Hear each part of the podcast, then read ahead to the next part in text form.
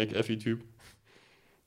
Ich habe mal gehört, seine MeToo-Geschichte von diesem McAfee-Typen war, dass er wollte, dass seine Hausmädchen oder irgendwelche Angestellten von ihm äh, auf ihn draufkacken oder irgendwie so. Ich glaube, er war das. Ich will jetzt keine Gerüchte verbreiten, aber ich meine, das war er. Kann sein. Könnte ich mir nicht vorstellen. Die Frauen sind wie Weihnachtskuchen. Ich finde auch. Ein Homo, aber du bist ein attraktiver Mann. Danke. Du Homo, du nicht. Ich habe gestern drei D-Hentai-Pornos geguckt. Schönen Abend noch. Und der guckt mich aber das an. Uh, dafür könnte es Ärger geben, Mäuschen. Mäuschen, sagen es ja. Wo sind wir stehen geblieben? Adam und Eva haben Wissen aus dem Schlangenpenis der Aliens genau. gesaugt. Das war der, der Kamm der Erleuchtung. Der Kamm der Erleuchtung. Ich versuche den auch seitdem zu verteilen, aber irgendwie was will den niemand. Junge, das ist richtige Gypsy-Kleidung, was du hast, ne? So Gypsy-Fahrer-Kleidung. Kommt aus dem... Äh, Fehlt nur noch so, eine, so, ein, so ein weißes... Kommt aus Hals- Korea. Ich finde, das hat ein bisschen was von, ähm, von so Sträflingskleidung, wenn das so ein Orange wäre. Schon. Weil das keine Knöpfe hat, keine... Und irgendwie diese großen, lapprigen äh, Kragen. Mhm. Irgendwie, ich finde, das sieht man oft bei so Gefängnisuniformen oder so. Aber die, sowas ist auch in Asien oft so ein bisschen ähnlich so Tempelkleidung, oder? Wenn die so, kann sein, ja. Dass die halt auch so dann irgendwie... dann passende Hosen und so haben. Aber ich glaube, das ist wahrscheinlich übel bequem. Das ist ziemlich bequem. Das ist irgendwie so groß. Bisschen synthetisch fühlt es sich an. Ich weiß nicht, wie, das, wie gut das im Sommer atmen wird. Ich hätte das gerne noch in weiß, habe ich heute Morgen gedacht. Hm. Das wäre dann direkt so was Hippie-Guru-mäßiges. So ja, richtig weit. Hm. Peace be with you, bitches. Now suck my knowledge. äh, ich habe dir hier was hingelegt. Ich wollte jo. dir eine Geschichte vorlesen, wenn du Lust oh. hast, ähm, die ich nicht überlege, sondern schon angefangen habe, als Animation zu machen. Ähm, ich hatte mal die Idee, ich weiß nicht, wie viel ich das so teilen will, aber es ist halt auch nichts besonders, äh, keine besonders kreative Idee. Ähm, ich glaube, das haben schon viele Leute in vielen verschiedenen Arten so mehr oder weniger gemacht. Und ich dachte, man könnte mal verschiedene coole Kurzgeschichten sammeln und die dann so ein bisschen animieren. Also so ein bisschen nachanimieren in zwei D, so Teile der Geschichte. Haben Leute öfters schon mit Podcasts gemacht. Es gibt es mit, Comedy Central hat das mal gemacht mit Comedy, das hieß äh, so und so Reanimated, Stand-Up Reanimated. Ja, also was gab's noch? Ähm, Finde ich ein ziemlich cooles Konzept. Und das habe ich jetzt schon angefangen, Sachen da drin zu, zu zeichnen, so Requisiten, Orte, so ein bisschen... Ist ziemlich kurz, deswegen finde ich, eignet sich das, um das mal auszuprobieren. Auf jeden Fall, das habe ich äh, geschrieben, so eine Art Tagebucheintrag. Habe ich eine Zeit lang mal sehr genossen. Ist vielleicht jetzt auch durch diesen Blogpost auf unserer Website, habe ich das mal wieder reanimiert irgendwie. Ähm, dass ich das cool finde, so kleine Texte zu schreiben. Das war, als ich alleine in Holland war. Ähm, habe ich das... Barbecued? Barbecued? Ach so, ob ich Weed hatte. Ähm... Weißt du was, das ist eine sehr gute... Oh ja, ja, ja, ja. Warst du, aber warst du ein bisschen high? Warst du so richtig barbecued? Nee, ich hatte genug mit, auf jeden Fall. Ich glaube, ich war zwei Wochen oder so da. Ich hatte genug, dass ich jeden Tag ein paar Mal gebufft habe. Stabil. Auto ausgeliehen, ganz alleine im Haus, immer...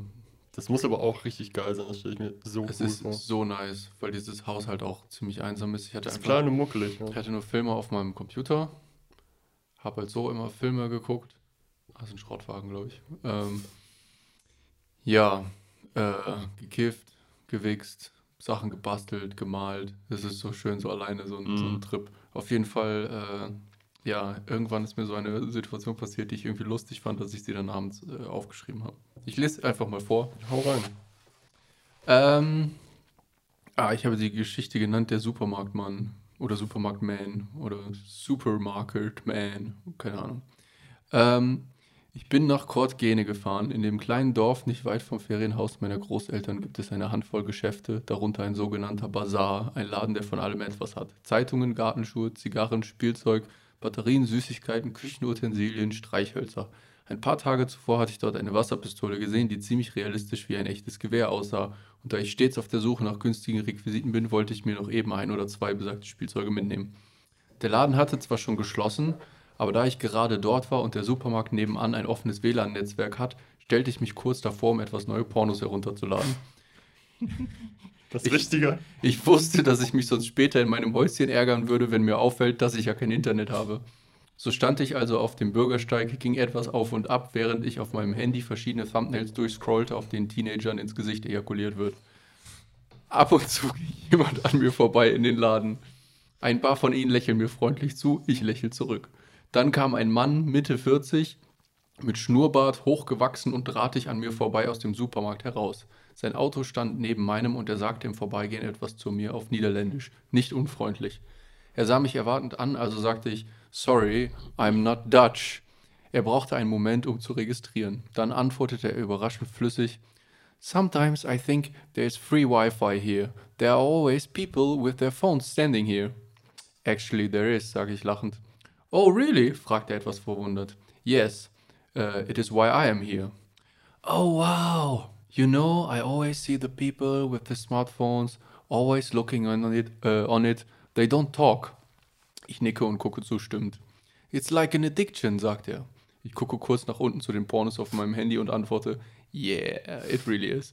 Er steigt etwas mühselig in sein, mühselig in sein Auto. Auf eine merkwürdige Weise sehen der Mann und sein Auto gleichermaßen nicht mehr ganz nüchtern aus. Als er an mir vorbeifahren will, bleibt das Auto nochmal kurz stehen und der Mann kurbelt, vom Gurt festgehalten, über den Beifahrersitz das Fenster herunter. We used to have one phone. Ich lache. And it was, uh, and it was mounted to the wall. And the cable was supposed to be, er hält seine Hände ein Stück auseinander, one meter long. Ich lache wieder. Er fährt fort. And if it rang and you didn't get it, you had no idea who called. You had to call everyone you know and ask, hello, grandma, did you call me? No? Okay. Ich finde den Mann immer sympathischer. Dann fährt er langsam die Straße rauf. Ich gehe näher zum Eingang des Marktes. Die Verbindung ist besser dort. Nach nur einer Minute ist mein Download fertig. Dann fährt ein Auto vor und kommt etwas ruckartig zum Stehen. Mein neuer Bekannter steigt aus und geht geradewegs zur Ladentür. Verschmitzt lächelnd sagt er, talking about addiction, I forgot my beer. Ja, das ist eine von diesen Storys, von denen ich dachte, die könnte man ganz gut mal animieren. Das ist auf jeden Fall cool sowas. Ja, es macht, macht einfach Spaß, irgendwie so, so dumme Situationen aufzuschreiben. Ja, krass, wie viele Seiten du einfach davon geschrieben hast. Ja, äh, als ich in Griechenland war, habe ich Sachen aufgeschrieben. Also schon über viele Jahre hinweg. Ja. Ähm, dann wollte ich mal über so Mikronationen was schreiben. Das habe ich angefangen mit dieser Mikronation in Israel, die ich mal besucht habe. Das Achsivistan oder wie das Ach, Achsivland. Ja. Dann habe ich noch was über hier ähm, Silvester am See Genezareth geschrieben, als wir so in, in so einer komischen Barack, in so einem komischen zerfallenen Gebäude waren, wo so Wasser mhm. reingelaufen ist. Das war auch ziemlich cool. Ja, einfach so kleine Alltagsgeschichten manchmal. Ich finde das, ich finde das schön, das so aufzuschreiben, weil du dann halt siehst, weiß ich nicht, ich glaube, wenn du es nicht aufschreiben würdest, könnte das schnell so irgendwie in deiner Erinnerung vergehen und denkst, ah ja, damals, das und das, ja, das war ganz interessant. Aber wenn du es direkt danach so aufschreibst, fällt dir ein, wie viele kleine Details irgendwie in so einer Alltagssituation manchmal sind, die irgendwie voll was du nie so wahrnehmen würdest. Interessant und schön und irgendwie merkwürdig. Ja. Ich meine, das Gleiche passiert ja auch, wenn du, ich weiß nicht, du hast irgendeine Idee und durchdenkst das so in deinem Kopf und selbst wenn du, ich mache das halt manchmal, wenn ich irgendwie Sachen habe, die, keine Ahnung, die mich beschäftigen oder so, weil ich einfach gemerkt habe, dass das ultra hilfreich ist. Ich würde am liebsten mit Leuten darüber reden, jetzt aber nicht zwingend, dass du, so jetzt, wenn ich was mit dir mache, dass du mir jetzt Input gibst, sondern einfach, dass du mir zuhörst. Weil ich, weil, wenn ich das formuliere, merke ich schon, ich muss das halt anders, das baut sich anders in meinem Kopf auf, nochmal, als wenn ich das nur so überdenke. Ne? Also das, das sind einfach mehrere Stufen. So, ich glaube, das erste ist so, du denkst das erstmal nach, ja. Dann formulierst du das, dann formulierst du das vielleicht irgendeinem anderen Menschen gegenüber und dann, dann ist es wahrscheinlich erst eine richtige, echte Meinung oder so. Und wenn du dann sowas dann aber schreibst, dann musst du dich ja wirklich dran sitzen und nachdenken, ja. So, ah, was, ah, Moment. Das macht ja auch nicht so Sinn, ne? Ich ja, muss den Satz ja, nochmal ja. überarbeiten. Das, du kannst ja auch in einem Gespräch, kannst du schon viel eher bullshitten oder dich wieder rausreden, oder was heißt rausreden, aber das wieder gerade biegen, was du halt in einem Text eigentlich, ich meine, könntest du auch machen, aber das würde ja dann keiner lesen, so, ne? Ja. Deswegen. Also. Ich mag, ich überlege auch oft so, welche Plattform ich quasi am besten für sowas finde und warum. Also manchmal, die Story jetzt zum Beispiel, habe ich damals einfach von Hand so in mein Notizbuch geschrieben und dann später dann halt beim Schreiben schreibst du immer wieder, machst Sachen durch, mhm. schreibst was anderes drüber und denkst so, wie formuliere ich das am besten? Und dann hast du nochmal eine Version, wenn du es dann abtippst. Jetzt zum Beispiel den Blogpost, ähm, den habe ich komplett auf dem Handy geschrieben, in der Note-App so mhm. sozusagen. Aber das fand ich auch total angenehm, weil du es direkt so, ohne dein Gekrakel, ohne Sachen durchstreichen, nochmal daneben, dass das alles so, du hast direkt dieses rein formatierte Schwarz auf Weiß. Und wenn du was nicht magst, gehst da rein, löscht das, schreibst was anderes hin und du hast immer noch dieses total minimalistische, einfach Schwarz ja. auf Weiß. Und es lenkt dich. Ich liebe das immer, wenn Werkzeuge, auch so Software zum Beispiel, wenn die einfach nicht im Weg steht. Wenn die einfach nur...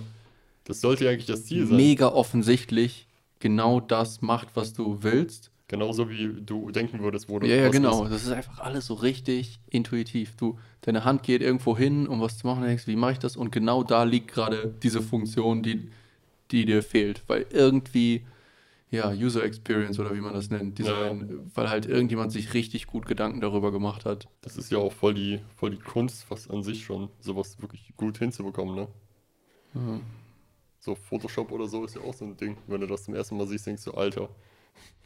Und dann guckst du dir vielleicht ein Tutorial noch an, um mal überhaupt irgendeinen Plan zu haben und dann siehst du irgendjemand, der das seit zehn Jahren benutzt, wahrscheinlich sogar professionell und der holt da Sachen raus, der macht da, du denkst so, yo, ciao, will ich auch. Und dann fängst du das an und denkst so, aha. Und jetzt? So, was soll ich jetzt machen? Ja. Ja. Boah, mir brummt so der Schädel. Ich kann es ja schon mal vorwegnehmen. Bald kommt erstmal noch der zweite Post raus mhm. zum, zum Thema mein Drogentagebuch, Alter. Ich, Scheiße, ey. Habe ich Lepra oder was? What the fuck? Energie ist einfach nicht da. Halt. Uh, ja, auf jeden Fall. Und danach kommt der dritte Post und der wird heißen, der Rückfall oder weiß ich nicht, der Back to Normal oder Gehirn ist wieder aus oder weiß ich nicht was. Nee, ist ein bisschen Indica-lastig gewesen, was wir gestern gemacht haben. Und direkt so ein bisschen viel nach so einer langen Pause. Direkt sich merkst du halt, sowas merkst du dann schon, ne, wenn du so ja. viel gekifft hast. Ja. Auch, auch wenn du, wenn du voll im Training bist. Aber das scheppert dich schon irgendwie manchmal weg. Ich hatte das ja, wir waren ja vor zwei Jahren, waren wir bei diesem four twenty Tag, irgendwie, was waren wir, drei Tage oder so in Holland. Hm. Und wir haben uns irgendwie zu fünf, hatten wir knapp zwanzig Gramm. Und die Jungs, also zwei davon kamen aus München, die wollten halt auch nichts mitnehmen mit dem Bus. Über die Grenze wollten wir halt eh nichts mitnehmen. Ich weiß überhaupt nicht, wieso wir überhaupt so viel eingekauft haben. Aber die haben sich wie so Kinder im Schlaraffenland gefühlt. Also wir sind einfach in jedem Coffeeshop und die so, okay, fünf Gramm.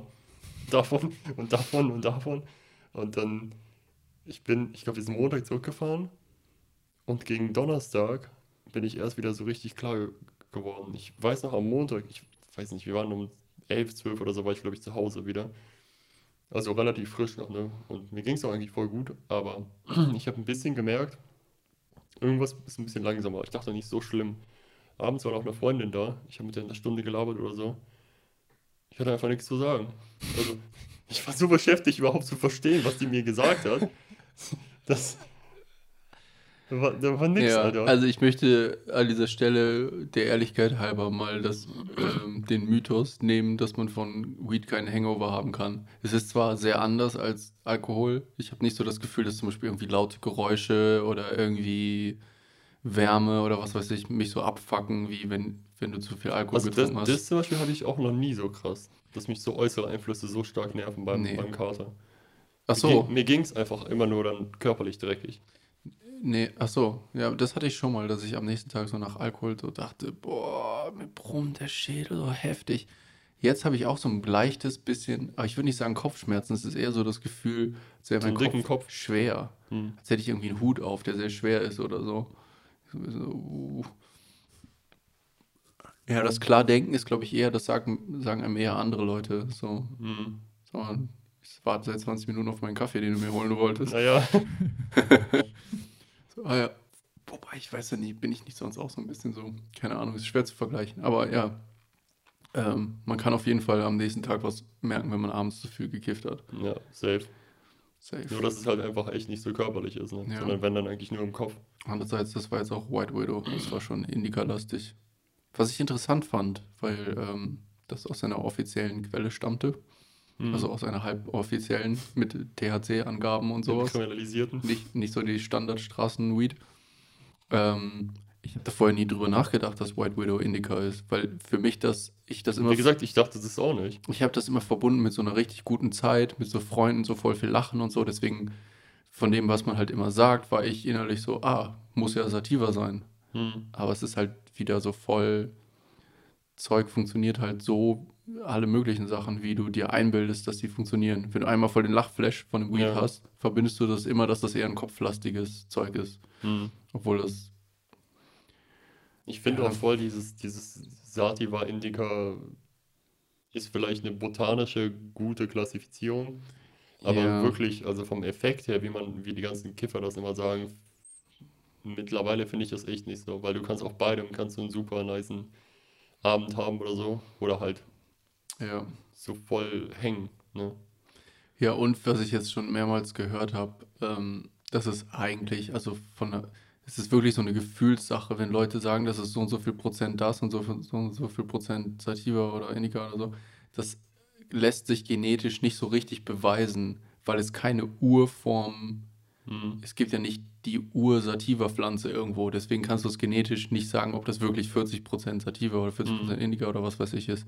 Das sind einfach Leute, die es geraucht haben und sagen, von meinem Gefühl her würde ich sagen, das ist so und so viel Prozent, so und so viel Prozent. Ja, oder vielleicht irgendwie so von der Abstammung, wenn du gesagt hast, das, das waren immer schon Indica oder Sativa-Pflanzen, ja. die dann gekreuzt wurden über die Zeit, kannst du sagen, ah, okay, aber davon sind zwei Pflanzenteile drin. Aber sogar von diesen sogenannten Landrassen oder wie die heißen, Landraces, diese ähm, kann sein. Die in der Natur wachsen, von denen man aber davon ausgeht, dass sie schon vor vielen, vielen hunderten Jahren oder so mhm. von Menschen beeinflusst wurden durch, durch Kreuzungen und sowas. Mhm. Aber von denen du heute nicht genau sagen kannst, die kommen von der Samenbank oder so, weil die auch draußen einfach irgendwo wachsen. Ja. Ähm, Sogar bei denen ist es, glaube ich, so, du weißt nicht genau, wo die herkommen. Hm. Ja, also es ist, ja, diese ganze indikative Kategorisierung ist, glaube ich, so ein bisschen Glaubenssache. Auf jeden Fall.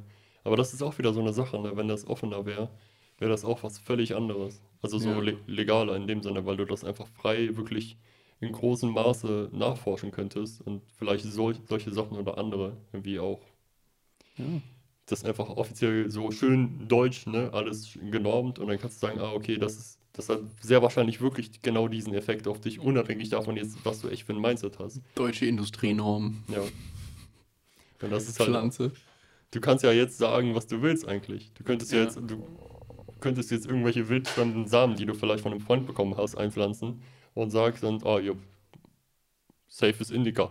So. Ja. Und dann ja. macht das irgendwer so, oh, ja, merke ich. Das ist ja. Indica. Oder so wie, wie Weinkonnoisseure. Wie heißen die? Konnoisseure. Nee, genau. So, das ist auch alles so ein das Unsinn. Ist, das ist so ein Schmack. Hast du zufällig mal die Doku gesehen, Sour Grapes? Nee, ich voll nicht. Interessant. Sogar wenn man sich nicht, also ich interessiere mich so eigentlich gar nicht für Wein, aber... Finde ich auch voll langweilig. Ja, voll langweilig. Schlimmer noch als die tatsächlichen Fakten über Wein, finde ich einfach Leute, die gerne über Wein reden. Mhm. Uh, ich habe auch mal so jemanden kennengelernt, der mir dann erzählt hat, irgendwie von Wine-Tastings und bla. Und irgendjemand hat angesprochen, irgendwie mit Käse und so, und der meint so direkt so, wow, wow, wow, hold on. Das ist also, das ist nochmal was ganz anderes. So direkt so, also da musst du echt, das musst du dich erstmal richtig gut mit Weinen auskennen, bevor du dann lernen kannst, welche Käse da gut zu passen. Mhm. Und denkst so, ey, du bist so full of shit, Alter, du hast keine Ahnung von irgendwas. In dieser Doku Sour Grapes geht's um ähm, so einen wieder so einen, so einen asiatischen Chubster. Ich glaube aus Hongkong oder irgendwie so, weiß ich nicht. Oder nee, ich glaube aus China. Egal, wie auch immer. Auf jeden Fall, äh, naja, ist ja jetzt auch China. Anyway, ähm, der sich irgendwie so in die High Society der Weinleute so hoch äh, hochschläft oder irgendwie. Ah, ist das diese Doku, die irgendwie so ein bisschen das alles hops nimmt? Auf jeden Fall. Diese ganze, ich weiß nicht, ob du mir davon erzählt hast oder ich das mal gesehen habe, aber irgendwas meldet sich bei mir. Ja. Und der Typ hat halt einfach niemand wusste so richtig immer, wo, wie der an sein Geld gekommen ist, wie der an diese mega seltenen Weine gekommen ist und so. Und irgendwann, ich weiß nicht, wie das rausgekommen ist, gab es halt eine Hausdurchsuchung. Irgendjemand hat sich gedacht, der ist immer so mega im Luxus und der lebt in irgendeiner Kaschemme, wo die Fenster von innen so mit Zeitungspapier verklebt sind. Was geht da mit dem ab und wie kommt er an sein Geld? Und irgendwie dann alle möglichen Auktionshäuser überall auf der Welt, haben gesagt, irgendwie hat er uns diesen Wein verkauft und irgendwas ist da komisch. Und dann kam raus, dass der zu Hause die ganze Zeit, der war wie so ein verrückter Wissenschaftler, mhm. der hat so dann irgendwelche günstigen Weine zusammengepanscht und versucht, den Geschmack von irgendeinem achtzehnhundertzwanziger, weiß ich nicht, äh, Präsident Lincolns letzte mhm. drei Flaschen von irgendwas nachzukreieren und hat das dann umgefüllt und Etiketten selber gedruckt und dann so Weine gefälscht und die dann für zweihunderttausend die Flasche irgendwo versteigert und solch Shit. Und der war so, alle Leute haben den so geliebt in diesen Kreisen. Oh, der ist so cool, der ist so krass, der hat immer diese crazy seltenen Sachen. Und du hast halt echt gemerkt, irgendwie, dann haben die Leuten, also wirklich so krassen Weinkennern, irgendwelche Sachen gegeben mhm. und gesagt, das ist der und der, dieser mega berühmt. Und die so, boah, das schmeckt ja wirklich, das habe ich gelesen, schmeckt das so und so Holz, boah, das ist ja richtig, das ist ja richtig obendrauf. Und dann diese Filmleute so, ja, ja, das ist halt ein gefälschter, der hat irgendwelche... Das sind aber drei Tetrapack-Dinger Supermarkt Tetrapacks zusammengemixt und so. Die so, was, echt? Der, und, oh, hm. weißt du, ja, das kann nicht sein. Die Leute, ehrlich, die haben alle null Ahnung und tun einfach den ganzen Tag nur so. Und wenn du dich mit lauter Idioten umgibst, die dann auch alle so sind, ja, ja, ja, ja, stimmt. Mhm. Das fällt niemand, niemals irgendjemandem auf, weil niemand zugeben wollen würde, dass er nicht das schmeckt, was du schmeckst. Weil dann würde es ja heißen, dass du keine Ahnung von Wein hast, weil alle anderen sind ja, sich ja einig, dass das... Ich glaube, eine andere Sache, wo das auch so krass ist, sind diese ganzen Börsen, wie nennt man das, Börsenmakler, Börsenspekulierer, die so, ne, Wall Street, High, Ultra, Mega, Super Leute, ja. die dann sich unfassbare Mengen bezahlen lassen für irgendeinen Tipp oder wie man das nennt. Und die haben mal ähm, Nachforschung gemacht, ist das wirklich so, dass die bessere Tipps abgeben als ja. ein ja. Laie, also Laie in dem Sinne schon jemand, der Plan davon hat, wie das System funktioniert, aber ich meine, wahrscheinlich sind das Sachen, die du in ein, zwei Wochen lernen kannst. Das System ist ja an sich nicht ja. so kompliziert. Ne? Wenn du das verstehst, war einfach so, was weiß ich, null Komma zwei Prozent waren die besser. Aber, da war, aber das ist halt auch einfach die Fehlertoleranz. Also du kannst nicht sagen, ist es wirklich null Komma zwei Prozent. Selbst wenn, ist das ja nicht wirklich substanziell besser, dass sich das ja. lohnen würde. Das ist einfach Poker, Alter. Das ist so ein reines, komplettes Glücksspiel, das Ganze. Ist ja auch so, weil wie sollst du das auch vorhersehen können? Ja. Ich glaube, was du vorhersehen kannst, ist, wenn vielleicht erwartet wird, dass ein äh, Unternehmen ein krasses neues Produkt herrscht, äh, jetzt vorstellt demnächst, dann ist es, glaube ich, schon gut abzusehen, ah, okay, das war ja. immer erfolgreich, die sind meistens immer um die und die Prozente gestiegen dann, so wird sich wahrscheinlich lohnen, jetzt zu investieren. Ja. Aber abgesehen davon, ich, sorry, und die, die ganzen, die relativ safe sind, sind halt auch Sachen, die eher langsam wachsen über längere Zeit. Hm. Die, wo du krass Gewinne in kurzer Zeit machen kannst, sind meistens die, wo auch ein bisschen Risiko dran hängt. Ein bisschen? Ja. Penny-Stocks oder wie die Dinger heißen. Nee, ich meine einfach nur Sachen, die über Nacht, weiß ich nicht, wie irgendwie ähm, GameStop oder so. Hm. Klar, im Nachhinein sagen alle, boah, voll geil und so, aber da musstest du halt auch vorher dann wissen, dass da alle mitziehen. Also hätten nicht so viele Leute mitgezogen, hätte das auch einfach nicht geklappt. Ja, so über Nacht Gewinne, es ist halt immer, ja, es, bei, bei so Aktiengeschichten sind halt alle im Nachhinein immer voll schlau und können dir genau erklären, warum ja, das so passiert ist. Aber, aber, ein, eigentlich aber ist vorher weiß es niemand. Sonst würden ja viel mehr Leute existieren, die so erfolgreich darin sind. Und überleg mal, wer ist, wer macht am aller, allermeisten Geld? Sind so Warren Buffett, Warren Buffett Leute, die halt die mega niedriges Risiko über super lange Zeit investieren. Mhm. Aber es ist halt nicht so interessant. Es hat ja irgendwann mal jemand Warren Buffett gefragt, irgendwie, es scheint so offensichtlich dein System, warum machen das so wenig Leute? Und er meint, weil die meisten Leute nicht langsam reich werden wollen. Das ist ja auch wirklich so. Ja. Das Das ist halt einfach eine Geldanlage, ja, eigentlich wie Gold oder so. Ja. Du weißt, es wird mit der Zeit, also wenn du jetzt, was weiß ich, in Cola investierst oder in, von mir aus Apple oder irgendwie so riesige ältere Unternehmen oder wirklich sehr alte Unternehmen, dann weißt du, die werden mit der Zeit einfach mehr wert. Und, selbst, und im schlimmsten Fall kriegst du das gleiche Geld wieder raus. Es ist unwahrscheinlich, dass du echt viel Geld verlierst. Oder was halt auch viele Leute machen, ist ja dann, wenn ein kleiner Dip kommt, was ja normal ist, das schwankt ja immer ein bisschen, verticken die halt wie blöd auf einmal. Ja. Und dann zwei Wochen später ist es um siebzig Prozent gestiegen und du hättest einfach nur ein paar Tage warten müssen. Da muss ich sagen, obwohl ich von der Technik und dem ganzen Drumherum, dem Hype nicht so viel verstehe, da glaube ich echt an Bitcoin. Weil in dem Sinne habe ich immer das Gefühl, wenn das mal schwankt, wenn das mal runtergeht, sind diese ganzen Leute, die da so idealistisch von überzeugt sind, so angehypt, das wieder zu fixen, dass sie noch mehr kaufen und dadurch explodiert der Wert dann wieder in die andere Richtung, nach mhm. oben. Also ich habe das Gefühl, ja, haben wir ja schon öfters gesagt, man kann immer, was viele Leute, glaube ich, nicht mit einberechnen, ist der Hype. Und bei manchen Sachen, wenn der Preis runtergeht, sind die Leute noch mehr gehypt und irgendwie angespornt, das zu retten. Mhm. Ich habe letztens irgendwas, ich habe dir das ja, wir haben ja darüber, glaube ich, in, nach dem, letzter Woche oder so geredet, als wir auch irgendwie Pizza bestellt haben, dass Tesla ja anscheinend irgendwie anderthalb Milliarden Bitcoin gekauft hat und die dann verkauft hat. Also anscheinend ähm, haben die das nicht verkauft.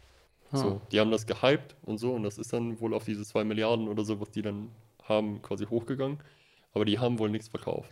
So, und ähm, dann boah, äh, war das dann irgendwie so, dass das bei dem letzten Dip, der vor zwei, drei Jahren war, oder was heißt, äh, nicht Dip, aber vor dem letzten Dip quasi der, der letzte Peak, weil jetzt ist ja Elon Musk der Boy, der quasi das ganze Crypto-Ding ja irgendwie voll hyped, ne? Mit Dogecoin und mit Bitcoin und keine Ahnung was.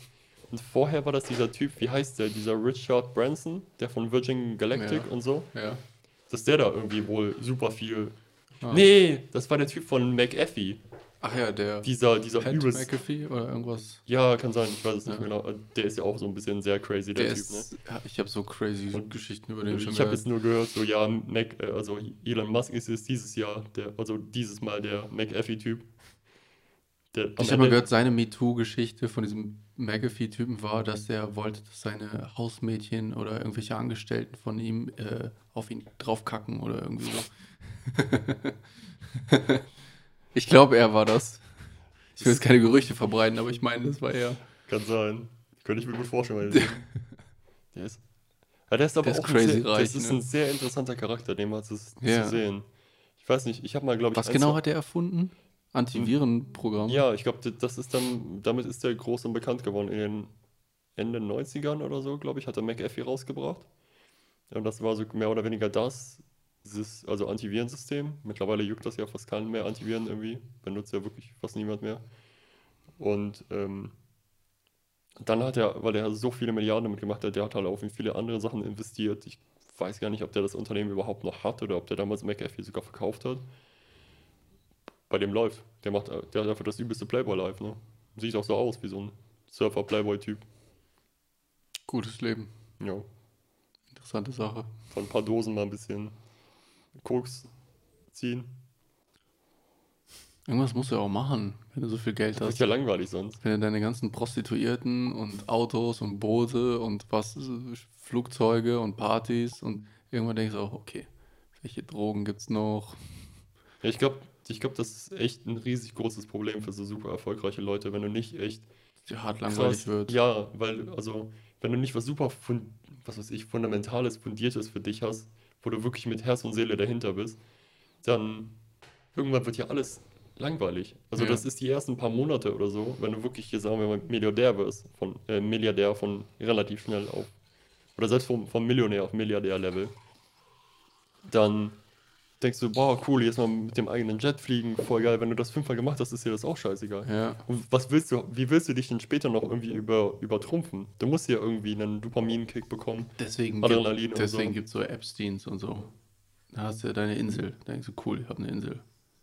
Das kann ich jetzt machen. Hm. Okay, baue ich meinen eigenen Kinderpuff da drauf, okay, habe ich ja. Okay, kaufe ich mir alle Professoren von M I T ein. Von dass die machen, was ich will, okay, von allen anderen Unis, ah, mir ist langweilig. Gehe ich ja mit, mit der Frau von, vom Mossad da. Ja, werde ich irgendwie undercover Mossad-Agent. Okay. Ja. Irgendwann ist halt Ende, ne? Ja. So. Dann bringst du dich im Knast um. Oder wirst umgebracht. Oder wirst dich umge- selbst ja. umgebracht. Du wirst dich selbst umgebracht, ist das einzig Richtige. Hey, ich weiß nicht. Mir ist das relativ, also... Natürlich ist das schrecklich, was er gemacht hat, ist gar keine Frage, aber mich würde einfach gerne interessieren, so nur aus Interessenszwecken, bei so krassen, kontroversen Geschichten, was da wirklich hintersteckt. Wenn es irgendwann mal die Möglichkeit gibt, das mal irgendwie rauszubekommen bei so Stories. Junge, Junge. Ich kann mir vorstellen, manchmal kommen so Sachen, glaube ich, dann wirklich dreißig, vierzig, fünfzig Jahre später in irgendeinem Nebenabschnitt in der Zeitung raus oder sonst wie, mhm. weil einfach die ganzen Leute, die damals, als das ein Riesen, als es ein Riesenskandal war, gelebt haben, sind entweder wir alt oder leben nicht mehr, haben kein Interesse mehr in der Story und es ist halt nicht mehr so Hot News.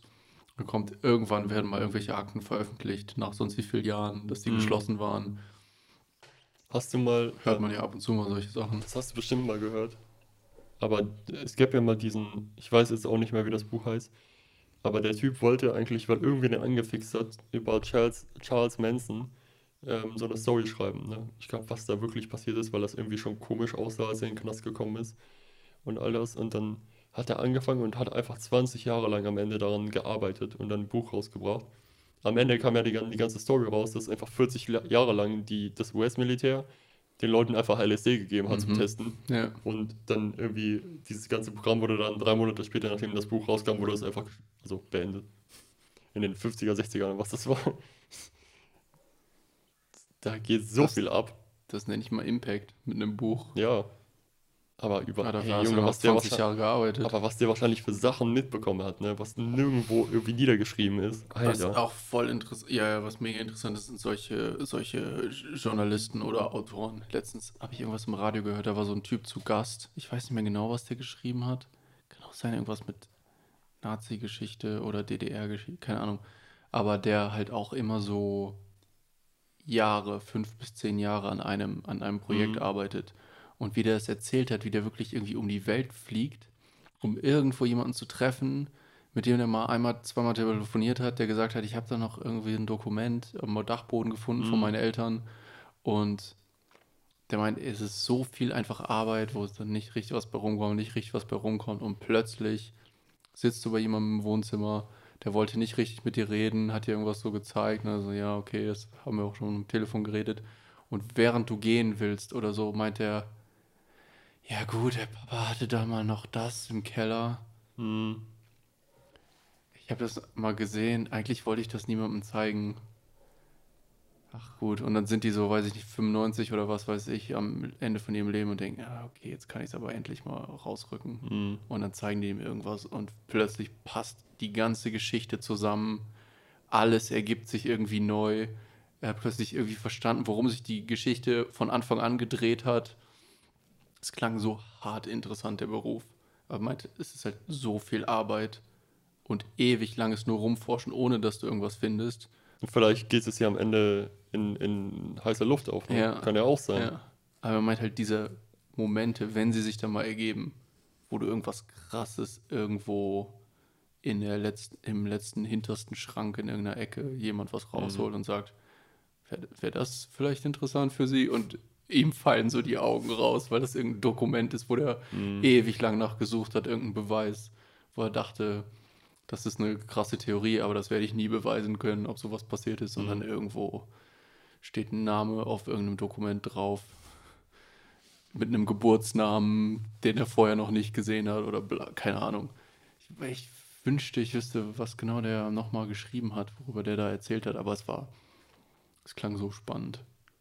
Ich glaube, Journalismus kann richtig, richtig cool sein, wenn du so ein mega Workaholic bist mhm. und es nicht schlimm findest, jahrelang an etwas irgendwie rumzugraben, ohne so richtig Ergebnisse, so langsam, langsam, langsam tausende Leute anzurufen, alle Leute persönlich besuchen, super viel fahren, super viel reisen, Sachen einscannen, irgendwie auswerten, versuchen Verbindungen zu sehen. Mhm. Bestimmt sehr archivarisch, bürokratisch irgendwie, aber... Und wahrscheinlich in so super kontroversen Themen wie jetzt U F Os zum Beispiel ist es wahrscheinlich nochmal viel, viel schwieriger, ja. weil da einfach so viel Scheißinformation dazwischen ist. Also du findest wahrscheinlich viele Leute, die mit dir irgendwie darüber reden wollen, aber neunundneunzig Prozent davon ist einfach völliger Dünnschiss. Ja. ein Prozent oder null Komma neun Prozent oder so ist dann, aha, interessant. Und dieses null Komma eins Prozent von Leuten, von was weiß ich, vielleicht Tausenden oder so, ist dann so, wow, okay. Krass. Und das sind wahrscheinlich die Leute, die nicht mit dir reden wollen. Ja, die, die dann die haben was Richtiges, aber die denken, warum sollte ich das teilen oder irgendwie so. Hm. Vielleicht lande ich ja selber im Knast, oder? Das denke ich mir auch immer. Boah, das würde mich... Äh, ich muss nochmal den ganzen, dieses ganze Q und A gucken von Hamilton mit seiner Produzentin, mhm. ob das irgendjemand gefragt hat, weil ich habe am Anfang so viel übersprungen wegen der Audioqualität. Was mich halt richtig interessieren würde, wäre... Ich meine jetzt nicht im Speziellen, klar, das können die nicht sagen, aber allgemein, wie die an ihre Leute kommen. Hm. Wie finden die die größte Magic Mushroom Anbaufarm Illegale in den U S A? Hm. Den, diesen Typen und seine Freundin oder was weiß ich, die das da irgendwo in einem Lagerhaus machen. Wie überzeugst du, also erstmal, wie findest du die Leute? Okay, wenn du in diesen Kreisen unterwegs bist, sagt jemand, ich kenne jemanden, der jemanden kennt, dann triffst du dich mit denen, dann sagen die, ja, ich kenne jemanden, der noch eine größere Operation hat als ich. Dann sagt der, oh, ich kenne jemanden, der hat noch eine größere Operation als ich, von dem kaufe ich immer meine Sporen oder was weiß ich. Vielleicht kommst du irgendwie so an den ran.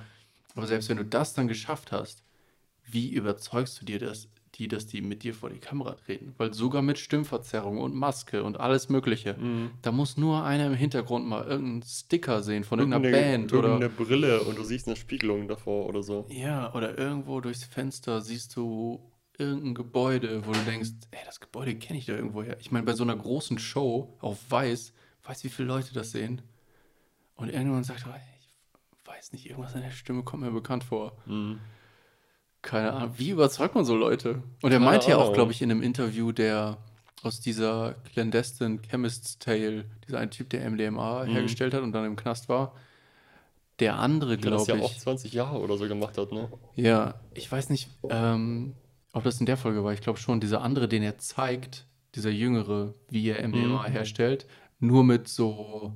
Sachen, die du halt freikaufen kannst. Ja. Also der kauft auch nicht diese Vorchemikalien selber, mhm. sondern stellt die auch selber her, damit niemandem auffallen kann, was er machen kann. Ah, du, war das dieser Typ, der in diesem äh, Hobbylabor war? Ja, ja, genau. Dieser, dieser ganz Junge, so Mitte ja. zwanzig oder so. Ja, mhm. der wirklich mit sonst wie vielen Schritten alles aus nur legal käuflichen Sachen mhm. so, also wirklich erstmal zwanzig Schritte nur, um diese Grundchemikalie herzustellen, mit der du normalerweise anfängst. Hm. Nur damit er die nicht bestellen muss und irgendwo auffallen könnte und so. Äh, und alles mit irgendwie so selbstgebauten Geräten und Baumarktsachen und so. Das war so ghetto. Also das sah ja ich schon meine, er professionell hätte, aus, aber halt unfassbar ghetto eigentlich. Ich meine, der hätte mal in einem Interview erzählt, dass der Typ, glaube ich, aufgeflogen wäre, nachdem die Show rauskam. Hm. Das ist mau. Das ist schon mau, vor allem äh, auch als jemand, der so eine Show macht. Weil du denkst ja auch, ja, wir haben den überhaupt erst in die Öffentlichkeit gebracht. Mhm. Vor allem, wenn das vielleicht sogar wirklich... Ich habe denen das ein bisschen abgekauft, diesem Typen, dass er das einfach wirklich interesseshalber macht, ja. bei der Chemie wegen. Ja. Und bei solchen Leuten, die das halt nicht machen, um sich einfach nur zu bereichern, sondern einfach nur an der Substanz forschen wollen ja. oder an diesem Bereich, das ist extra bitter. Überleg mal, wie viel Arbeit das einfach bei dem ist. Egal. Und die Leute, die du ähm, competest ja auch irgendwie mit...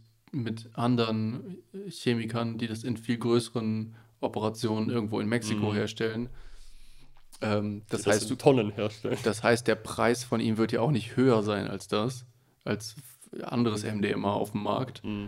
Und mit dem Geld dann diese super, nicht ethische, aber diese super un, also diese sicherere, gesetzlich gesehen, dass du nicht auffliegst, diese Art, das herzustellen. Überleg mal, das ist es doch nicht wert. Das machst du doch nicht, um reich damit zu werden. Vor allem, was der andere Typ da ja auch gesagt hat, äh, war, da kommen wirklich kleine Mengen bei rum. Wenn du die das so doch, herstellst. Was weiß ich, mit fünfzig Kilo so angefangen. Am Ende hatten die, was weiß ich, vierhundert Gramm ja, ja. oder so. Und der macht das mit noch kleineren Mengen. Also das glaube ich nicht, dass das irgendwas ist, wo der super reich mit wird. Hm. Und das ist so viel Fall. Zeit und so. Und dann dieses Risiko. Also wirklich, muss man mal... Und dann halt so echt hochgiftige Sachen. Ja.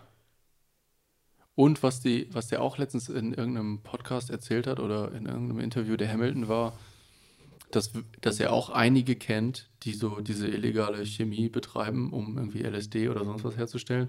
Meint, die, die sind echt, viele von denen sind super ethisch drauf in ihrem... Gedanken, was die Entsorgung von dem Müll angeht. Mhm. Die nämlich sagen, okay, ich könnte das einfach runterspülen im Waschbecken. Das wäre das Sicherste für mich, dass das nicht auffällt. Das wäre halt schlecht für die Umwelt. Mhm. Und ich möchte das schon fachgerecht entsorgen.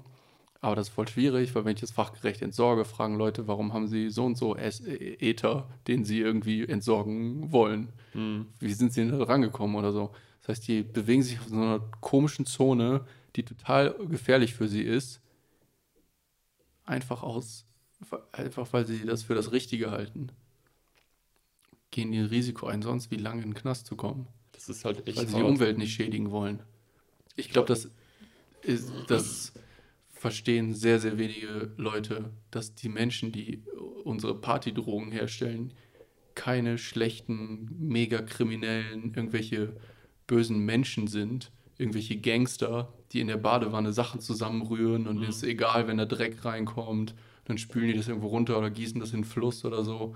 Das sind oft Leute, die einfach Chemie lieben und total verantwortungsvoll damit umgehen und das auch aus so einem höheren aus so einer Art Berufung schon machen, weil sie es einfach richtig finden und gut finden. Ja gut, aber ich glaube, das werden wahrscheinlich die wenigsten sein, die das in großen Mengen herstellen. So. Hm. Ich glaube, die, die das wirklich für den, für den gesamten, jetzt Holland hat ja auch super, sagen wir mal, Pillenproblem, ne? Ja. Ähm, wenn die das für den holländischen Markt herstellen, dass das einfach schon irgendwie so eine Art Kartelle sind, organisierte Kriminalität, die das wirklich die einfach YOLO das machen. Es gab ja. ja auch, was war das denn für eine Substanz? Das war irgendwo, das war der in Afrika bei, also Hamilton, in einer Folge. Ich weiß aber echt nicht mehr, was das für eine Substanz war. Und ah, der African Quaaludes oder wie diese Folge ja, hieß? Ja, ich glaube, das war die Quaalude-Folge. Ich, ich weiß glaub, nicht, was das ist. Ja, doch, das, doch, das müsste die Quaalude-Folge ge- gewesen sein. Sind das Opiaten oder so? Das sind Opiate, ja. Ah. Was aber auch ein riesiges Problem ist, weil die einfach nie Opiate hatten und jetzt wird komplett Afrika einfach mit Opiaten überschwemmt und die haben die übelsten Opiatprobleme bei den Leuten, logischerweise, weil es halt Opiate sind, so, ne? Die sind ja wirklich nicht ohne, aber der Typ, das, das sind wirklich üble Chemikalien, so, ne? Und er steht dann draußen in seinem Garten, also Garten in so einem Hinterhof quasi, da ist auch alles betoniert und mischt das in so, ähm, in so Plastikwannen oder so zusammen, die er irgendwie zusammengeschnitten hat, dass das irgendwie so eine Form hat, die er benutzen kann. Vieles davon, also viele Schritte sind irgendwie so hart exotherme Reaktion, dass es richtig, richtig warm wird. Das heißt, du weißt nicht, was aus diesem Plastik rausgelöst wird. In so einem P V C-Bottich. Ja, und dann Hamilton sagt mehrmals so, ey, das ist richtig, richtig übel. Du solltest eigentlich so eine, so eine, so eine krasse Atemschutzgasmaske haben, sowas in der Richtung, ne? Oder halt am besten natürlich eine Maske plus, du stehst unter einem Abzug. Und der Typ, der hat so ein, so ein Bandana einfach umgebindet und ja... Also, so gut atmen wie vor ein paar Jahren konnte ich auch nicht mehr, aber was soll's. Shit, ja. Und dann ist es ja nicht mal so, dass die Leute davon stinkreich werden. Die verdienen ein bisschen mehr als so die normalen Leute. Also die sind, selbst die sind halt immer noch an diesem Existenzminimum völlig da in, in Afrika oder so. Super skurril eigentlich, wenn du drüber nachdenkst. Ne? Der handelt mit den übelsten, krassesten Sachen, setzt sein Leben aufs, aufs Spiel für, für so einen Mist eigentlich. Ja, ich weiß nicht, irgendein Präsident, ich, U S-Präsident, ich glaube Jimmy Carter hat ja mal gesagt, die Strafe für, äh, für Drogenmissbrauch oder was weiß ich, Drogen, keine Strafe sollte höher sein als der Schaden, den die Droge selber ja. bei dir verursacht. Manchmal denke ich, dazu sollte noch kommen, plus lasst mal scheiß arme Leute in Ruhe. Das sollte noch erste Regel überhaupt sein, hm. wenn wir als Gesellschaft manchen Leuten nicht genug Geld geben können, dass die ein anständiges, ruhiges Leben irgendwie davon haben können, dann sollte sowieso alles, wo, wo die, wodurch die versuchen, Geld zu verdienen, sowieso erstmal außen vor stehen. Wenn jemand, der nichts genug zu fressen hat, irgendwelche Sachen zusammenrührt, um die zu verkaufen, dann sollte die erste Strafe für dieses Zusammenrühren sein, dass wir dem erstmal ein Dach über den Kopf und was mhm. zu fressen kaufen. Und dann können wir weiter gucken. Wenn er dann noch weitermacht, dann okay, aber... Zumal das ja auch so eine Sache an sich ist, wenn ich, so Zigaretten, die sind, glaube ich, ein gutes Beispiel. Jetzt auch in Deutschland zumindest, die waren ja früher, was waren die? Drei Euro? Drei Mark früher wahrscheinlich und dann irgendwann drei Euro. Ähm, was ja auch ein krasser Anstieg ist, so, ja. nur von der Währungsumstellung, aber dann, jetzt sind wir bei sieben Euro zwanzig, glaube ich, pro Schachtel für den gleichen Inhalt, ne? Und ja, es ist ziemlich gut mittlerweile nachgewiesen, dass das junge oder Nichtraucher abhält, überhaupt damit anzufangen. Okay, ist ja schon mal ein guter Effekt, aber das Problem ist, das fickt halt viele, viele, also die, die Raucher, die werden einfach nur gefickt, weil ja. ein großer Teil sind einfach Arbeiterleute, also aus der Arbeiterklasse. Ja. In Deutschland ist es vielleicht noch ein bisschen weniger Problem, aber in ärmeren Ländern ist es natürlich, die Schere ist ja sehr viel größer. Und die schmocken wie, wie blöd ein, zwei Schachteln am Tag ja. oder so im schlimmsten ja. Fall. Und die werden ja trotzdem konsumieren. Das ist nur einfach eine Armensteuer. Ja, wenn die dann aber das Doppelte zahlen, die haben eh wenig Geld, schon vorher gehabt bei den alten Preisen. Und jetzt haben die das Doppelte, die werden genauso viel konsumieren. Ja. Und die haben einfach noch viel, viel weniger Geld. Das, das ist einfach ist eine zusätzliche Steuer, die nur, hauptsächlich nur ärmere Leute zahlen. Ja. Das ist genau wie, ähm, wie äh, Glücksspielsteuer. Die meisten Leute, die Lotto spielen, haben nicht so viel Geld. Dass da ja. so krass äh, Steuer drauf ist, ist einfach eine zusätzliche Steuer, die fast nur Schlechtverdiener zahlen. Ja. Was super, also unglaublich unfair ist eigentlich, was ja nicht sein könnte. Ich meine, wenn das ein nur rein privates Unternehmen betreibt, kannst du sagen, okay, ist auch nicht besser, wenn das der gleiche Preis ist, sozusagen, weil dann verdient mhm. die einfach nur das Unternehmen mehr. Da muss man halt sagen, okay, vielleicht sollten wir gute Angebote machen für Leute, um aufzuhören mit Glücksspiel. Aber es, weißt du, es hat so eine sehr doppeldeutige Moral so ein bisschen. Es kommt so rüber, als hätten dann ja zwangsweise die Bundesländer, die daran mitverdienen, ein Interesse, Leuten nicht bei ihrer Sucht zu helfen. Ja, natürlich. Weil die kriegen ja Geld dadurch. Es ist wie... Das ist eigentlich unglaublich heuchlerisch. Das ist wie es schwierig zu machen, aus der Kirche auszutreten. Ja. Weil die Kirchensteuer ja weiter reinkommt. Oder... Also. Dass die Leute fünfunddreißig Euro zahlen oder mittlerweile ist es, glaube ich, sogar fünfzig, sechzig, siebzig, irgendwie habe ich schon das gehört. Du musst richtig schäbig da ins Amt gehen, du musst dieses Ding da ausschreiben. Im Endeffekt, wenn du normal verdienst, zahlt sich das einfach brutal für dich aus. Das ist wie alle, viele machen das. Das wie alle Leute, die mit der Bundeswehr zu tun haben oder mit dem Beschaffungsministerium oder wie das heißen oder irgendwelche Contractor sind, die Waffen bauen oder mhm. was weiß ich. Äh, weiß ich nicht, die von der Leyen hatte doch auch so einen Riesenskandal mit dieser einen Firma, mhm. wo ihre ganzen Cousins drin gearbeitet haben oder was weiß ich. Natürlich hast du dann auch, wenn du in diesem ganzen Komplex arbeitest, voll das Interesse, dass du irgendwo an einem Konflikt teilnimmst oder sich Klar. ein Konflikt überhaupt ergibt, weil irgendjemand hat das letztens gesagt, fand ich ein sehr schönes äh, Satz einfach mal so. Ähm, die Frage war, glaube ich, wie viele Kriege es gibt oder wie sich das Ganze verändert hat mit den Kriegen in den letzten hundert Jahren oder was weiß ich. Und er meinte einfach mal, äh, so ein ganz simpler Fakt darüber, was irgendwie Kriege beeinflusst und so, ist halt, ob Länder ein Militär haben oder nicht. Mhm. Das klingt so dumm, aber logisch, wenn ein Land keine Armee hat, ist es sehr unwahrscheinlich, dass die in einem Krieg teilnehmen werden. Ja klar, womit auch. Und wir haben eine Armee, dementsprechend ist es... Und es ist so ein sich selbst fütternder Kreislauf. Mhm. Wenn du eine Armee hast, brauchst du irgendwie Firmen, die Waffen herstellen. Wenn Firmen Waffen herstellen, lobbyen die, damit die ihre Waffen verkauft kriegen. Mhm. Dann sind die Lobbyisten einmal schon sowieso in der Politik. Dann denkst du, okay, kann man die auch weiter bezahlen, damit wir noch mehr verkaufen. Weil jetzt sind wir plötzlich eine Aktiengesellschaft, die Sturmgewehre herstellt. Mhm. Und die Aktionäre wollen befriedigt werden. Also stellen wir mehr Waffen her. Aber es gibt gar keine Abnehmer dafür. Okay, verkaufen wir die halt an Saudi-Arabien. So, und plötzlich ja. hast du keine Moral mehr und dann denken sich die Politiker, hm, eigentlich mögen wir Saudi-Arabien nicht, aber die kaufen halt unsere ganzen Waffen. Das haben die sich zwar selber ausgedacht und gewünscht, dass, die unsere, dass wir denen unsere Waffen verkaufen, aber egal, wir verkaufen wir jetzt unsere Waffen.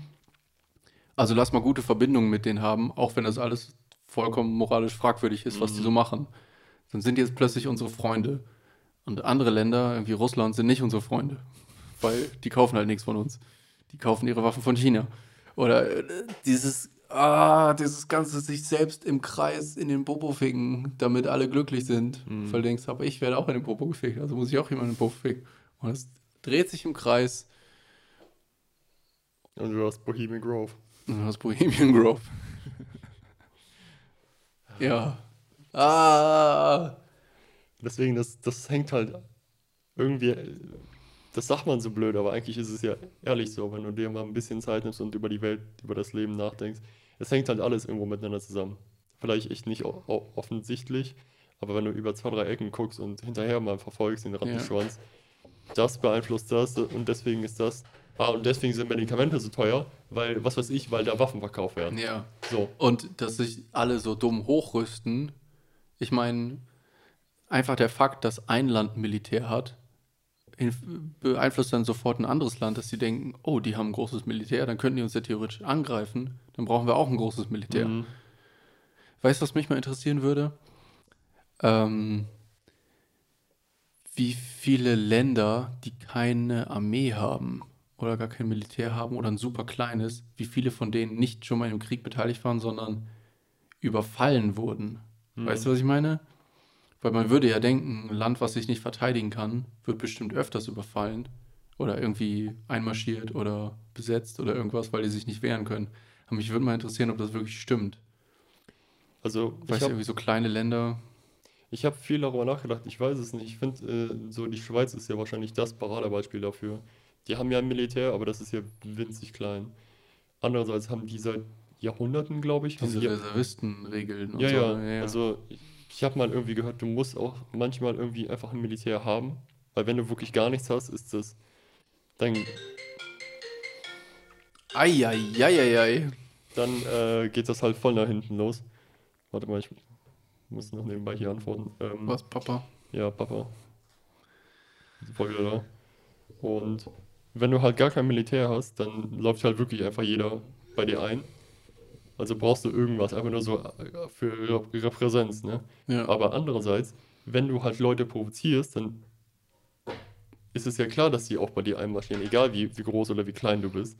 So, und die Schweiz hält einfach seit Jahren ihre Füße still, die mischen sich einfach irgendwo ein und hat ja auch keiner Bock, da irgendwie reinzumarschieren, weil warum auch? Ja. Was, andererseits, was ist das auch für, für ein Beispiel, wenn du dieses eine Land, was sich seit Ewigkeiten zurückhält, keinen nervt, keinem irgendwas macht und du bist der Hurensohn, der da reingeht, ja. dann kriegst du doch von allen anderen auf den Sack. Dann ist klar, wer das Arschloch ist. Ja, aber also, ja, das habe ich dann auch das gedacht. Das ist halt das andere, weil du brauchst kein Militär. Wenn deine wenn, ganzen wenn, Freunde Militär haben. Ja. Das ist halt das Ding. Die Frage ist, was ist, wenn man größerer, ich habe halt immer das Gefühl, irgendwie so wirtschaftliches Kriegsführen, so Sanktionen und sowas, müssten doch eigentlich viel effektiver sein. Also wenn wir sagen würden, quasi als Europa, wir schaffen unser komplettes Militär ab, wir haben gar nichts mehr. Mhm. Quasi als Einladung für China, wenn ihr kommen wollen würdet, ihr könntet kommen. Mhm.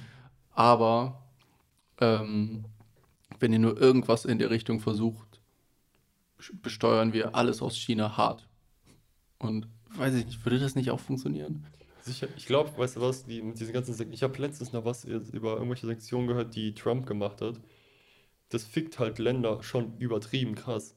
Aber, ja, die, aber nicht komplett, nicht diese ganz großen Unternehmen, sondern wieder die kleinen Leute. Ja, weil ich glaube, so, was viele ich Leute... Ich glaube, da wird nicht so viel darüber geredet. Also ich höre das echt nicht so oft, wie dann wirklich die Effekte in den Ländern sind. Ja, ich habe das Gefühl, weil es gab doch diesen Trade War zwischen U S A und China in mhm. Trumps Zeit. Das ist halt... Das Problem damit ist immer, das wirkt sich auf beide Seiten gleich viel eigentlich aus. Weil, klar, du besteuerst zwar die Produkte von dem einen Land, was reinkommen, aber diese höheren Steuern zahlt ja nicht das Land, sondern deine Bürger, die die Sachen einkaufen. Mhm. Das heißt, das Ganze funktioniert nur, wenn du ähnlich günstige Produkte dann woanders herkriegst. Weißt du, wenn, weil du kannst dich nicht unabhängig von jemandem machen wie China, der, die alles herstellen, mhm. einfach nur indem du die Preise erhöhst, die, klar, das ist dann schlecht für die chinesischen Unternehmen, weil die nicht mehr so viel verkaufen, nach U S A, weil die Leute dafür mehr zahlen müssen. Aber es sind ja immer noch die U S-Leute, die es zahlen müssen, hm. den erhöhten Preis. Also klar, es ist so ein bisschen wie Mutually Assured Destruction. Jeder, ja. jeder ist gefickt dadurch irgendwie. Ich weiß nicht, was man halt machen kann. Ich glaube, du könntest, ich glaube, was China wehtun würde vielleicht, wäre so ähm, irgendwie so Pässe, nicht Pässe einziehen, aber hat so Leuten, die in der E U leben, das hat man ja, glaube ich, auch mal in, mit Türkei überlegt oder irgendwie so jetzt letztens, als die wieder rumgespackt haben, dass du quasi sagst, ähm, die dürfen keinen Urlaub mehr bei uns machen. Mhm. Ah nee, andersrum, das war, als Türkei und Russland ihre, ihren Streit letztens hatten, dass, weil Russen mega gern in die Türkei fliegen zum Urlaub machen, mhm. dass die Türkei gesagt hat, ähm, ich weiß nicht, wenn nicht das und das passiert, lassen wir keine Russen mehr aus touristischen Zwecken ins Land. Und ich glaube, das hat, das hat irgendeine Wirkung gezeigt. Oder wenn wir quasi sagen würden, alle Chinesen, die hier auf Spaßstatus leben, weil die meisten Chinesen, die nach Europa kommen, haben ja ziemlich viel Kohle, äh, die müssen wieder nach Hause. Also Austauschstudenten, sowas ist alles okay. Äh, aber so Leute, die einfach nur ihr Geld mitbringen und dann jetzt hier wohnen und hier Spaß haben, das, das geht nicht. Und das sind hauptsächlich so Politiker und Leute, die halt ja. was zu sagen, also nicht Politiker, aber schon Leute mit ein bisschen Kohle, die ein bisschen Power aber, haben. Aber weißt du, glaube ich, warum das so funktioniert oder so, so Dinge? Weil das einen direkten Effekt hat auf die Bevölkerung. Ja. Wenn das über Sanktionen passiert, dann natürlich betrifft dich das genauso direkt im Endeffekt, aber du siehst es nicht so offensichtlich. Ja. Wenn du jetzt nicht dahin fahren darfst, dann ist es ja auch dann fuckt es sich ja noch viel mehr ab. So, weil du hast ja eigentlich nichts falsch gemacht. Warum, warum werden wir denn jetzt gefickt, wenn ihr Regierungsleute irgendwie Probleme miteinander habt? Ich glaube, dann sind die Leute viel eher dazu verleitet, irgendwie auf die Straße zu gehen oder irgendwas zu machen, als wenn das so, weißt du, langsam schleichend irgendwie von hinten über die Ecke kommt. Ich meine, wir haben ja schon, wir haben ja schon viel in dieser Kriegsrichtung getan, so auf U N-Ebene und so, mit so Kriegswaffengesetzen und so. Manche Sachen sind einfach nicht erlaubt. Äh, ja, Gott sei Dank. Ja, und wenn du, weiß ich nicht, wenn du irgendwie Giftgas benutzt, wirst du dann direkt so von der U N geächtet und ausgeschlossen und bla und sowas. Das ist ja alles gut. Ich denke mir halt manchmal, wenn man da irgendwie noch weitergehen könnte, dass einfach mehr und mehr große Waffen einfach komplett verboten werden sozusagen. Oder es irgendwie sozusagen so ein Limit gibt, wie viel Militär du pro Einwohner haben darfst oder irgendwie sowas. Das alles so langsam, langsam immer weniger und immer weniger, weil dann fühlt sich niemand benachteiligt, weil die gleichen Regeln für alle gelten. Aber du hast halt mehr und mehr dieses Potenzial überhaupt für einen bewaffneten Konflikt so rausgenommen. Ja, das ist aber ich meine, im Grunde schwer, genommen ne? geht die, die Welt ja schon in diese Richtung. Ich meine, wir haben ja, in, langsam, aber sicher, wir haben ja schon sehr viele gute Schritte in diese Richtung unternommen. Vielleicht mal von diesen tausenden, aber tausenden Atomwaffen abrüsten. Ehrlich, ist ja schon mal was soll das? Du brauchst irgendwie von der Größe, die die heutzutage haben, fünf oder so, um die Welt für immer unbelebbar irgendwie zu machen. Hm. Und die U S A alleine haben Tausende, Russland hat nochmal Hunderte oder Tausende, China Tausende, hat, glaube ich, wer ja. weiß wie viel, egal was die Frankreich sagen. Frankreich hat auch einige hundert, meine ich noch. Deutschland hatte auch einige hundert, glaube ich. Israel sagt, zweihundert. Die haben keine, aber die haben auf jeden Fall welche. Meinst du? Ja, keine Ahnung, wo könnten die die herkriegen, wenn du auf, wenn du bei U S A Amazon registriert bist? Dann so Militär Iran Amazon und so, weißt du, so. Ja, Iran theoretisch nicht, ja, Nordkorea schon. Ja, ja, noch nicht, aber ja. Irgendwann wird es ja, also wenn das so lange läuft, dann irgendwann werden die da hinkommen. Und wenn die, was war das? Ich glaube, die dürfen auf fünf Prozent oder so anreichern. Und der, wie, wie heißt der Typ nochmal vom Iran? Ähm, Na, ist ja auch egal, aber der Präsident, der hat doch jetzt letztens irgendwas wieder, ey, wisst ihr was, wir hauen die Zentrifugen einfach jetzt auf fünfundsechzig Prozent. Hm. So, an, ich Anreicherung. Schön. Ist immer noch nicht, oder vielleicht waren es noch fünfundzwanzig, aber das war auf jeden Fall sehr, sehr viel mehr, als überhaupt erlaubt war. Ich denke auch manchmal anscheinend laufen die Zentrifugen, die sind noch nicht waffenfähig, dafür ist es noch nicht ge- gut genug, aber ja. es geht halt schon. Und wenn die das jetzt noch zwei, dreimal so machen und denen das erlaubt, also erlaubt, wenn die damit durchkommen, dann haben die halt irgendwann in zwanzig Jahren wirklich Kernwaffen. Ja. So, tschüss. Ja, ich weiß nicht, ob das ist ja jetzt kein Hate gegen Iran, aber das, ich finde, das sollte einfach kein Land haben. Ja, ja, ja genau. Ich wollte so. gerade sagen, ich weiß nicht, ob wir da schon mal darüber davon. geredet haben, aber ich denke das auch oft. Irgendwie ist es ja auch unfair, wenn ein Land keine Atomwaffen haben darf. Warum denn? Aber U S A darf, sind die moralisch so geil, weil, weil die, dass die die Macht haben sollen. Wir, wir sind die Retter der Welt. Ja. So. Und irgendwie der Rest der Welt ist damit, ah, okay. Die haben ja ihre Moral schon gezeigt, was Atomwaffen angeht. Einfach mal auf, als einziges Land. Auf zwei Städte geschmissen, die voll mit Zivilisten waren. Ja. Cool. Die sollten Atomwaffen haben. Die sind ja jetzt nicht so das Paradebeispiel. Was ja auch die Sache ist im Krieg, sind ja auch oftmals sehr viele Leute, ein sehr großer Prozentteil sind einfach Zivilisten. Ja. So, keiner hat den, also die haben nichts gemacht im Leben und die werden einfach getötet. So. Das ist halt, das ist ja das eigentlich wirklich Schlimme am Krieg. Ja. Wenn du, finde ich, ein, ob jetzt freiwillig, aber ja, sagen wir mal, du, du bist ein Freiwilliger Soldat. Klar. Du weißt, worauf du dich einlässt. Das ist ja das gleiche, wie wenn du ein Polizist bist. Theoretisch könntest du morgen erstochen, erschossen werden oder so von irgendeinem Junkie. Hm? Ja. Wer weiß, mhm. ne? Hm? Ja. Irgend so eine kleine Stimme in mir freut sich immer so ein bisschen, wenn ich über... Egal. Bullschweiner. Ach, ja. Yeah. Ähm... Ja. Soll ich dir noch eine Geschichte vorlesen zum Abschluss? Zum Abschluss. Und dann legen wir uns, legen wir uns hin. So. Legen wir uns hin. So, meine Kinder, legt euch hin. Äh, macht euch einen Kakao. Danke, ähm, dann liest jetzt vor. Weißt du, was ich auch cool fände, so ein bisschen? Ich weiß, das schockiert jetzt alle, die zuhören, alle drei. Ähm, wenn, wenn wir jetzt eine Werbung lesen könnten selber. So sagen, ah, gleich kommt die Geschichte und jetzt habt ihr nochmal fünf Minuten Zeit, um, um euch einen Kakao zu machen. Unser heutiger Sponsor ist... Und dann Nestle. Nestle. Wasser von armen Leuten klauen seit neunzehnhundertfünfundsechzig. So, auf jeden Fall. Äh, ja, die letzte Geschichte, die zweite Geschichte, die, die hat nicht so viele lustige äh, Phasen wie, wie die erste. Aber, äh, aber ja, ähm, die ist eine, ich habe ein paar, nicht so viele.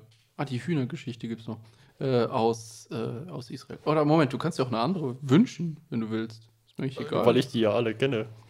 Moment, die ist noch nicht fertig. Die israelischen Hühner sind auch nicht so viel. Ne, eigentlich ist das schon die beste, würde ich sagen. Moment, was ist das? Island Hopping, ja, die ist zu lang. Ne, die ist gut, die ist gut, gut geeignet. So, die Geschichte heißt Silvester am See Genezareth.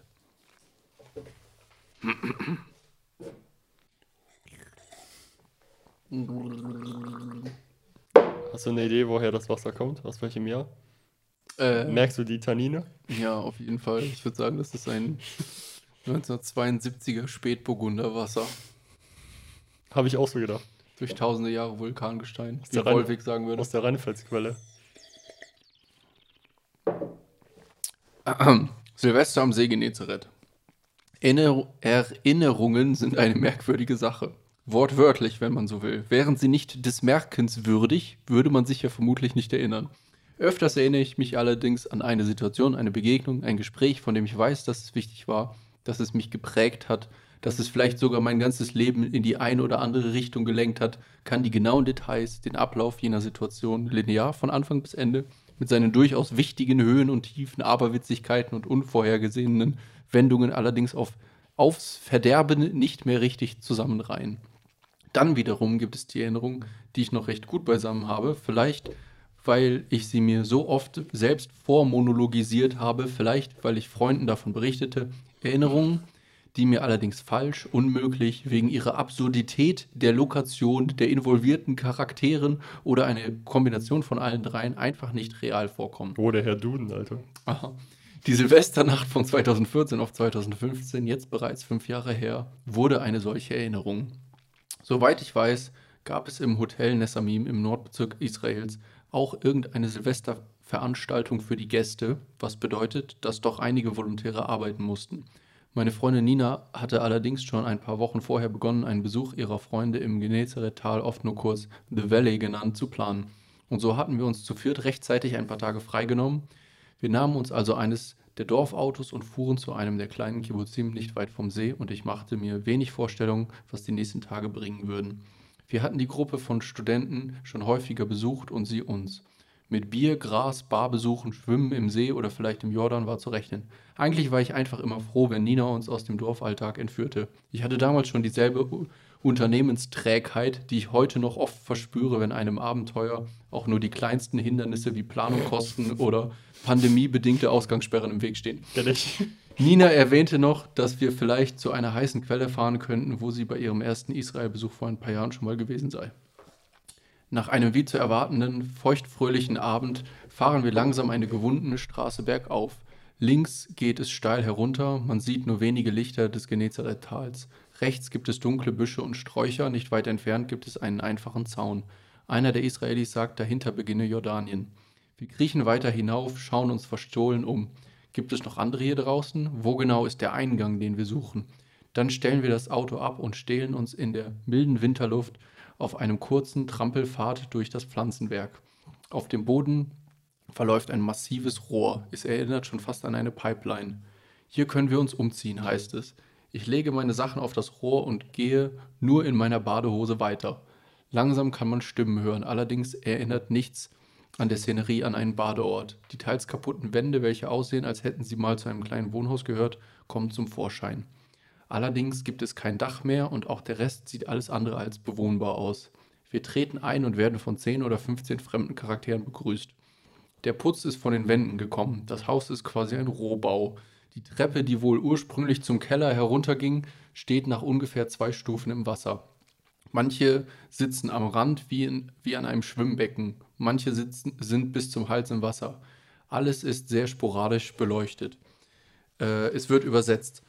Seid vorsichtig im Wasser. Es ist sehr alkalisch. Geht am besten gar nicht mit dem Kopf unter Wasser und wenn doch, lasst die Augen zu. Das Gebäude wurde wohl verlassen, als, als es sich von unten heraus aus irgendeiner Quelle mit Wasser zu füllen begann. Seitdem ist es eine Art geheimer Treffpunkt für mitternächtliche illegale Badepartys. Das Problem sei nur, dass es wegen der Grenze zu Jordanien nicht weit entfernt einen Militärstützpunkt gebe. Es sei also Vorsicht geboten, wenn man nicht vorzeitig rausgeworfen werden wolle. Langsam steige ich die rudimentären Stufen hinab. Das Wasser ist fast unerträglich warm und hat einen starken, eigenartigen Geruch. Irgendwo stehen Lautsprecher und aus, aus denen hebräischer E D M und Balkanpop plärren und ich erinnere mich, wie wir uns alle ungläubig ansehen.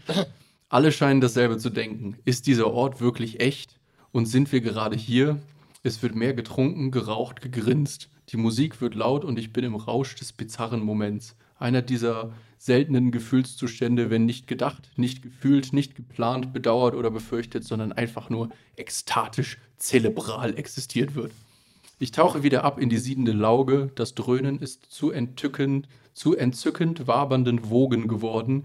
Wie Sirup lullen sie mich ein, dickflüssig und süß. Als ich wieder auftauche, dringen zwei Gestalten in unsere Mitte. Dunkel zwar, aber sie bringen Licht. Es sind Soldaten, hochgewachsen, gebräunte Haut, in klassisch olivgrünen Uniformen. Die Ärmel hochgekrempelt tragen sie jeweils eine lange Fackel mit einer monumental lodernden Flamme. Eine urzeitlich primitive Stimmung breitet sich parallel zu den Rauchschwaden aus, parallel zu den unzähligen Photonen dieses feurigen Scheins.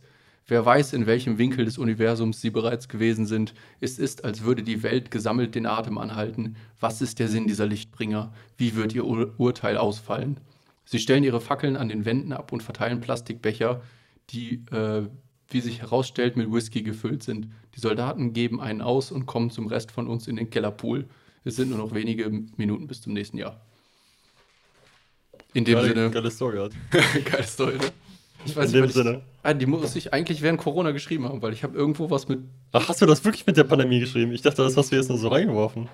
Nee, das habe ich tatsächlich geschrieben, also... Ah ja, das muss ich, ich glaube, vor einem Jahr oder so habe ich das geschrieben. Krass. Scheint schon so lange her, aber Corona ist ja schon so lang. Fühlt sich an wie letzte Woche. Nee, nee, das habe ich tatsächlich irgendwo reingetippt. Ich glaube, das habe ich in Schwerin jetzt geschrieben, irgendwann vor einem Jahr oder so. Naja, in dem Sinne. In dem Sinne, reingehauen. Gute Nacht, Kinder. Tschüss, Kiss.